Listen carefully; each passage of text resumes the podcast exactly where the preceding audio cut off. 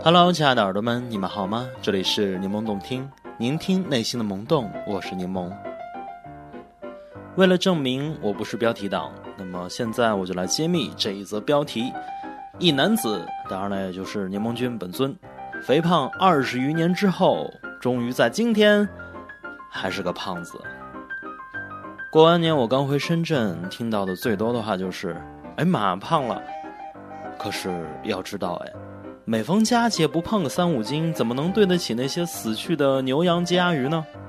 更何况在我的故乡那片幅员辽阔的土地上，过年的时候一家人不吃完一整只羊，那都不算过年。于是呢，我过年回家的第一顿饭就吃顶着了。此后的十余天假期，我的肠胃尽管火力全开，但总是有些消化不良的感觉。没办法，天天炖羊肉吃饺子。虽然我日渐隆起的小腹已经发出预警，可是，一想到一年我也就只能放纵这么几天，于是呢，我就撸起袖子加油干了。经过过年的胡吃海塞，我的体重已经历史性的突破了一百七十斤啊！一百七十斤的同志们，这是一个血淋淋的数字啊，简直不敢让人直视。忆往昔峥嵘岁月。忆往昔，我也是个小胖子。究其原因，每天吃饭的时候，如果盘子里剩下一点点菜，家长一定会一股脑的扒拉到我碗里，边扒拉边说：“哎呀，就这一点了，你就消灭了吧，哈，长身体啊。”个子呢，我倒是没有长到理想的身高，光长肉了。隔壁奶奶嘲笑我是一个木桶上面顶着一南瓜，胖到没脖子。其实呢，我也不是没有减肥成功过。大一的时候，我整整一百六十斤。到了大二，开始骑自行车出去疯。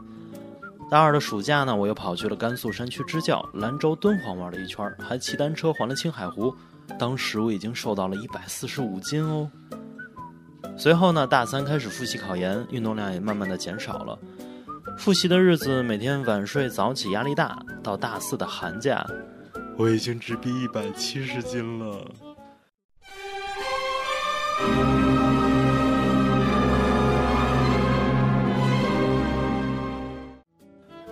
恰好那个时候考驾照拍证件照，我看着照片里的自己，终于明白了啥叫满脸横肉啊！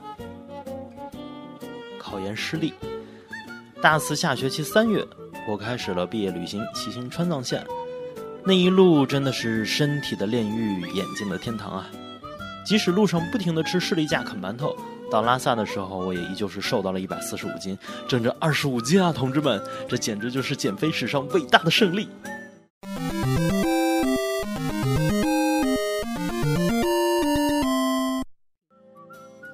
到了二零一三年的七月，大学毕业，我去石家庄工作，由于住的离公司比较近，于是呢就开始学习做饭。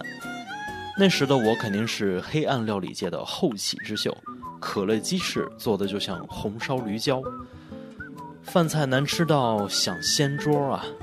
可我依旧忍辱负重地坚持着做饭吃，又因为石家庄的雾霾简直太可怕了，严重的影响了我骑自行车瞎逛的心情。经过两年的努力，在二零一五年的七月，我重回巅峰，体重达到了一百七十斤。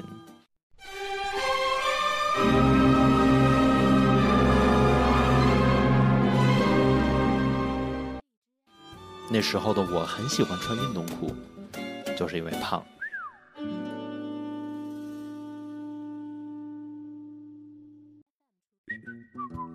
二零一四年的九月，我跟随石家庄奇遇果冻跑团开始夜跑，并且呢戒掉了晚饭，每周两次夜跑，每次至少五公里，晚饭呢只有一杯粥，睡前实在太饿了就喝杯燕麦骗骗肚子。这次真的是艰苦卓绝的四个月啊！二零一五年的一月，我又瘦回到了一百四十斤啊！喜大普奔啊，同志们！我发誓，我再也不要胖回去了。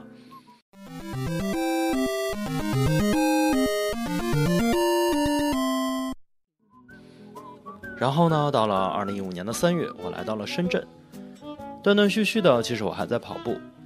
年底的时候呢，公司的加班餐突然换了一家，巨好吃。于是呢，我就可耻的恢复了吃晚饭的习惯。那时的体重已经恢复到了一百五十斤。再到二零一六年，工作压力大，晚睡早起，几乎不运动，胖到了一百六十斤。再后来呢，遇到了我们家城堡，甚至开始吃宵夜。两个吃货在一起，就研究着怎么吃烂鸟虾、清蒸鲈鱼、炒花甲、糖醋排骨炖鸡汤。在美食的强大攻势下，我迅速膨胀到了一百七十斤。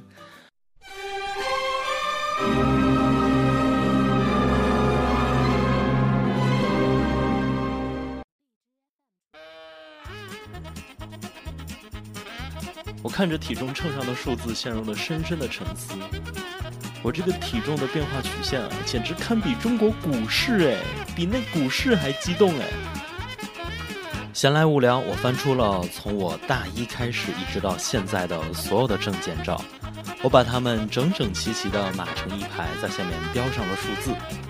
唉，真的是一部胖子的血泪史啊！最近在看一本书，叫做《精力管理》，里面讲胖子每天都要带着那么一大坨的肉跑来跑去，是对精力极大的消耗。嗯，胖子真的没有未来啊！不说了，我去减肥了。再见。